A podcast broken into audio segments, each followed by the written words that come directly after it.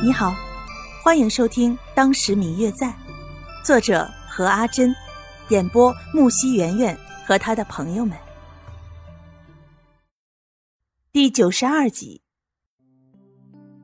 他想，也许这一切都是上天早就注定好了的吧，他的命里该遭此一劫。此时的白若秋其实也是一片空白。自己只是想找一个怀抱，好好的靠一靠。最近的一些事情其实有够糟心的，一切都是那么的糟糕，他实在是有些累了。当看到谢轩如此急切关心自己的时候，突然体内的感情就迸发了，毫无来由。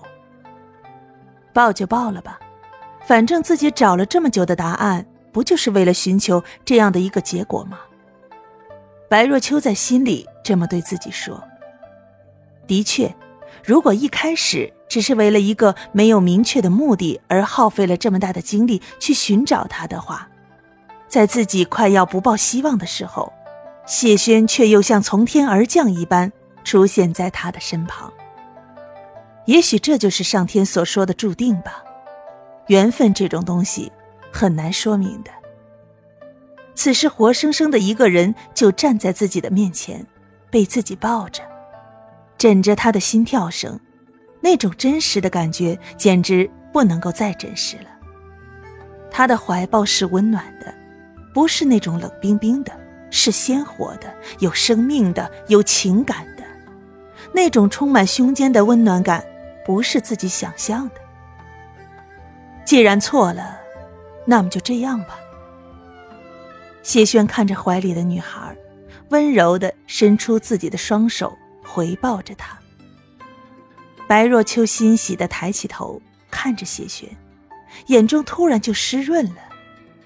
原来，自己并不只是一厢情愿。谢轩看着白若秋噙满了眼泪的眼睛，不知道怎么了，突然就很想把眼前的这个女孩抱住，好好的安慰一下。他的眼泪，都是为自己而流。谢轩，你真是太混蛋了。谢轩低下头，想要吻去女孩的眼泪，脑海中却突然响起了义父的声音：“谢轩，难道你忘了你要做什么了吗？难道你要弃所有而不顾了吗？”谢轩突然惊醒，一把推开了眼前的人。看着眼前这个充满了泪水的女孩，说不出半句话来，想要解释，却又无从说起。义父的话萦绕在耳边，最终脱口而出的竟是：“对不起，对不起啊！”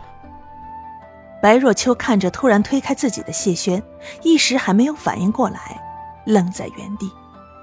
听到谢轩对自己说对不起的时候，方醒过神来。想起刚才那一幕，不由得脸红了，什么也没说就走了。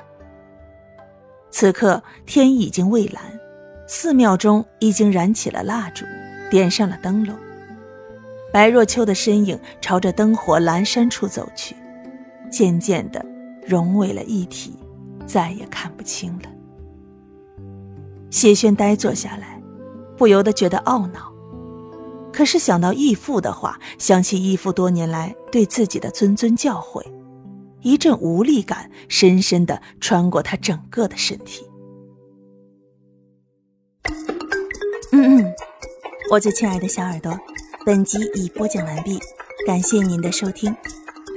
如果你喜欢这本书，欢迎您多多的点赞、评论、订阅和转发哟。当然，也可以在评论区留言，我会在评论区与大家交流互动的。喜欢这本书，就给他点个赞吧。你的点赞和评论是我们创作最大的动力。感谢您的收听。